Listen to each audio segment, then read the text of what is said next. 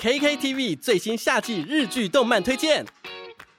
夏季日剧《钢盔》由挺田启太主演，众多新生代男星热血从军，养眼腹肌一字排开，还有白石麻衣当教官。日版新兵日记要给你一个被青春梦想感动的夏天。夏季动漫《利可利斯》（Licorice Recoil） 是八六不存在的战区，灰夜姬想让人告白制作社 A One Pictures 的最新力作。在咖啡店工作的女孩，同时也是出着秘密任务保护城市的少女特务。夏季动漫霸权候选，又香又帅的五星好评新番。点击资讯栏连接到 KKTV 看完整的夏季跟播清单，超过十五部跟播日剧，三十部跟播动漫，要让你好看一下。欢迎收听《地狂妈的交际部》。即便是忙碌的职业妈咪，一样能够打造出幸福的家。从育儿、财务知识到自我成长，我们都要样样精通。我是精算妈咪 Sandy Two，我会在这里透过自己自身经验的分享，以及访谈各个领域的专家达人，让你跟我一起打造属于我们自己的理想生活。Hello，大家好，我是陪你精算生活、创造理想人生的 Candy Two。大家连假过得好吗？今天已经是星期一了，也就是说呢，在一天我们就要开始正常工作了。那么，其实我最近有在检讨一下我 Podcast 的内容啊，好像比重哦比较偏向自我醒思跟成长的内容稍微多了一点点。那我想要把比重拉回投资理财再多一些些。虽然我自己一直都认为投资理财只是生活中的一小部分，我们。要获得目标是幸福生活，所以我才会一直不断的绕着这些议题在讲哦。毕竟我自己认为啊，就是理财的部分，我前面几集就已经讲的非常非常的清楚了。那至于投资的部分，其实没有那么复杂。为什么大家会把投资这件事搞得很复杂，然后还可以开好多的节目、好多的议题在讲？就是因为有人重视嘛。但是它真的这么难？难道我们随时随地都需要去研究吗？我其实呢，跟理财周刊的编辑有讨论过这个问题。他说，其实大部分的老师上到节目来讲到长期投资哦。啊，方法就是差不多那几个，工具也是差不多那几个，但是呢，我们还是要变出一些复杂的变化型，才会有收视率。所以就变成说，哎，好像要把一件很简单的事情，把它当成很复杂的事情来讲，因为大家喜欢听。所以我自己在这方面，我就是稍微有保守一点点的。不过我发现哦，呃，其实我。之前有讲过相关议题，但是呢，有很多的新听众来到我的节目，他并没有听过我之前讲的议题，所以我应该可以把它的内容再更细致化。虽然观念是一样的，但是可能切入点不太一样，用这样的方式呢，来跟大家传达更多投资理财的观念还有方法。那么今天这一集，我想要跟大家讲的议题是：其实你知道吗？女生更适合投资。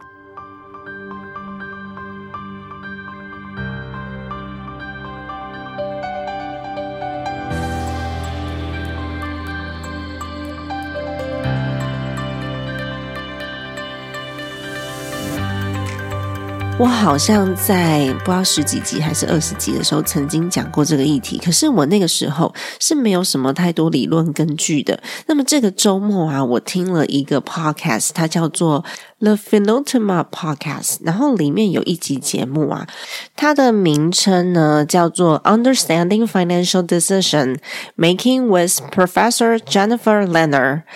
主题就是呢，去了解我们做投资决策的心态。那这一集节目大概只有二十三分钟的时间，然后他是跟一个呃哈佛大学的教授，而且他是算是研究行为学的一个心理学教授，他也是哈佛决策科学实验室 （Harvard Decision Scientist Laboratory） 的一个创始人。然后他教的科系很特别哦，虽然。是心理学系，但是呢，他们 focus 的范围超级细的。他的研究范围其实就深入到了 emotion and decision，情感如何去影响我们的决策，像这样子的一个范围。所以，当他在讲这一集节目的时候啊，这集节目其实他讲的就是我们如何去做出自己的财务决策，我觉得很有趣。然后我就把它给听完了。听完之后呢，我就找了这个教授的资料，然后发现他有一篇的研究是在研究女性如何做出一些投资理财决策的。男生跟女生啊，在面对风险跟亏损的时候，情绪上面一个决定性的不同，然后会导致我们做出不同的投资决策。那当然，这份研究呢是用统计学的方式去做出来的，不代表说男生绝对是这样，或是女生绝对是那样了。但是大部分的男生在遇到财务危机的时候，他有可能的情绪比较像是愤怒、生气，然后会有一点激动。但是女性呢，其实是相较于男性，他们比较会容易害怕或是恐惧的。那 Professor Leonard 他的研究就是说，嗯，当我们在觉得很生气。或是很愤怒的时候，这个身体的反应会比较像是攻击，就是直接进攻的这个反应。但是我们在恐惧的时候呢，我们会往后退缩，所以也就会影响到男生跟女生不同的投资决策下决定的时候重要的决策。所以男性会采取更多的行动，更积极，然后女性呢，则是呢会比较实际一点。然后去收集很多资讯啊，去观看很多的不同的看法，然后才来下决策。所以男性跟女性哦，在长期投资上面，女性其实是比男生还要更小心的。有可能在短期间会错失一个良机，但是长期看来呢，其实女性重视风险的程度比较适合长期投资的工具。所以女生这种态度呢，其实呃，相较起来哦，比较不会去冒很高的风险，所以不太会有那种很两极化，比如说大起大落。我们其实不太容易在短时间内赚到很多钱，尤其是透过投资赚到很多钱。但是我们可以嗯维持稳定，然后就是像我一样，我的投资策略超级无聊的。无聊到我自己，其实，在 Pocket 上面，我也不知道要讲什么，因为就是很稳定啊，所以我比较不会去冒很高的风险。这一点，我觉得 Professor Leonard 他就是讲到了。我现在的感受，他讲到一点，我觉得很有趣的事情哦，就是不只是在一般家庭理财的投资上面，女性更小心哦。只要是女性负责人负责的公司，即便是上市贵公司，好了，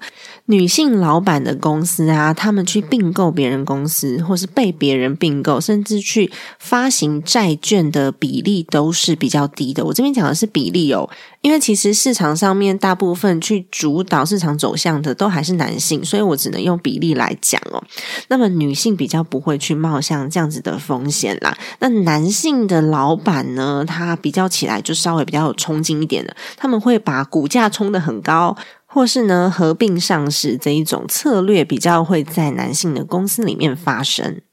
那即便女性在并购公司上啊，她有可能会取得的价格比男生稍微低一点点，因为风险管控的问题嘛。所以，即便是并购公司，也是用价值投资的概念去做并购的，并不是炒股的概念哦。然后也由于女生比较容易害怕，然后呢比较不相信自己，没有自信，所以在下投资决策的时候，更倾向收集很多很多很多的资讯，或者是依赖专家顾问给出的一些资料啊，或者是建议来做执行。而且对于他们所认可的专家顾问这个角色，他们要信任度非常高，审核也会很严格，才去做决定。坦白说呢，就这点而言，女性的确是嗯，竞争力短期的绩效看起来会跟男生差蛮多的。我们可能在投机部位，就是短期绩效操作的这些资金会放的比较少一点。像我自己就有讲过，我只有百分之十嘛。那有一些男性可能他就是放到百分之三十左右，甚至呢百分之七十都在做短期绩效的操作。所以，按照男女这样的特性，我觉得，如果说你先生也是这样子的人，然后你刚好也是保守型的，然后先生是进攻型的，那我们其实可以把我们的投资部位分成两个部分。比如说啊，长期规划的部分就掌握在你手上，可能掌握百分之七十到八十。那么呢，短期这些绩效就掌握在先生手上，然后他们去做出绩效来的时候，我们就把它运用在长期投资里面。他们只要负责一直不断的做他的绩效就好了。这样听起来是不是很完美？也可以让我们的投资绩效提升嘛？不然的话，我们女生其实真的会害怕。所以我其实，在做短期的，真的非常非常非常少。或许你也会讲说啊，我自己就可以分散风险啦，我自己就可以操作啦。这真的是心理状态的问题，不是我们懂不懂，或是知不知道，会不会做，完全就是因为我心里面会害怕或是担忧，所以我无法，我即便是知道，我也无法下这个决策。但是呢，男生比较多的是，他知道他就去做了。其实这也就说明了为什么我们现在在做那个妈咪家庭财务长的培训计划的时候，因为我们主要做培训的伙伴 Laura，她就是一位妈妈，也是女性。那么我们所培训的这些妈咪财务长们，就是理财规划师们，也都是妈妈，所以好像我们在投资安全分析的时候，会比较谨慎一点。就是比较专注在风险管控上，而不是增加多厉害的投资报酬率。投资报酬率只要可以稳定达到我们想要达成的目标计划，其实也就可以了。这就是女生的心态，男生会想说他赚更多，赚更多，其实都没有对错哦。因为其实通货膨胀也很严重啊。我们这么保守，或许有人在帮我们做攻击性的策略，我们做防守的策略，可以一起合作，就会变成非常好的 partner。像我自己的投资工具就很无聊，我很大的比例是在用 ETF 的方式在持有的。当然有一些比较热门的成长股啦，但是你知道吗？这些所谓的热门的股票啊，或是成长股啊。大家都是讲好不讲坏，就讲说什么二十年获利稳定之类的，但是呢，大家都没有讨论过二十年已经下市的公司到底有多少。所以，一旦我们投入个股，你就必须要分析它的未来，而不是它的过去绩效。我再重新讲一次哦，如果大家要投入个股的话，我们不是看它过去的绩效，因为过去的绩效已经过去了，现在的世界变化非常大，我们要看它未来。的计划如何？还有他过去的财报能不能够支撑他未来的发展计划，以及他现在公司的财务结构？因为我们要买的是他的未来。有很多过去绩效很棒的公司，他们在遇到危机的时候还是会清算下市的。所以这就是我们在做个股的时候会面临到的问题。而且在投入的当下，我们在看价格，不是看那个历史最低价，因为历史最低价不一定回得去，所以我们是看现在这个价格的它的值利率或是它的获利率可不可以接受。我觉得它还有没有成长的未来，这才是比较重要的事情。这就好比什么？好比一瓶可口可乐好了，我现在在 Seven Eleven 买可能是二十五块，可是我去到餐厅买就要五十块。那我现在当下需要它，我就不喝嘛，我就不。在餐餐厅买嘛，所以其实它的价值是取决于你当下的心态，并不是它真正的价格。否则的话，我们就会嗯咚咚咚再跑去忍一下，再跑去 Seven 买可口可乐。那有可能附近都没有 Seven，台湾比较不可能发生啦。可是其实国外有可能是开好远才会有一间便利商店。那我们就变成我们反而花了很久的时间，然后都没有买到自己需要的东西。所以其实呢，我们还是要看当下的需求跟那个价格是不是你能够接受的。我们没有办法。买到最便宜的。那虽然说我常常在讲说，我的投资策略真的非常的无聊，因为就是 ETF 嘛，投资指数型的股票。那主要原因呢，也是因为我想要降低我研究个股的时间。如果说我投资三间公司，我就要研究三间公司的发展方向，然后它的 BP business plan，还有它的财务报表跟过去绩效的比对，这样子。那其实 ETF 就是一个国家或是一个区域的整体报酬，当然里面会包含了有些公司是很赚钱的，有些公司可能获利没有那么好的，大大小小的混在一起，所以有可能它的报酬率不会像个股这么高。不过呢，依照我自己的时间投入成本，我认为是非常划算的。因为其实一般像我们都算是散户投资人嘛，我们真的很难判断哦，这些产业到底哪几间公司会爆发性的成长，哪几间公司它的业务可能在衰退当中。其实我们真的还蛮难就自己有限的时间之内去把它研究的很透彻。但我的确认识很多男孩们非常勇敢，他们甚至呢愿意把房贷出来的钱全部投入个股里面，获利也还不错，因为他们真的用了很多的时间去研究。而妈妈们，我们会用很多的时间去研究如何育儿，还有儿童心理发展，可能是时间分配上不太一样啦。所以我们必须呢，要好好的运用身边可以去询问的对象，或是呢，我们比较简单的操作方式。简单的操作方式不是说我真的就都不管哦，而是我制定出我的计划之后，规律的去执行，定期的去检视，这样就可以了，并不是。真的完全不管它。女生可能就是比较没有那么高频率的在买进卖出，所以也比较有规律性的持续投入的人数稍微比较多。所以在二零二一年，富达基金资产管理公司的这个嗯研究报告指出，其实。女性的这个投资长期的绩效比男生多出零点四，所花的时间其实是比较少的。那刚刚讲的富达国际，它是一个资产管理顾问公司，它其实遍布全世界大约有二十五个国家左右哦。那服务的呢，基本上就是比较大型的法人机构啊、金融或是保险公司这种。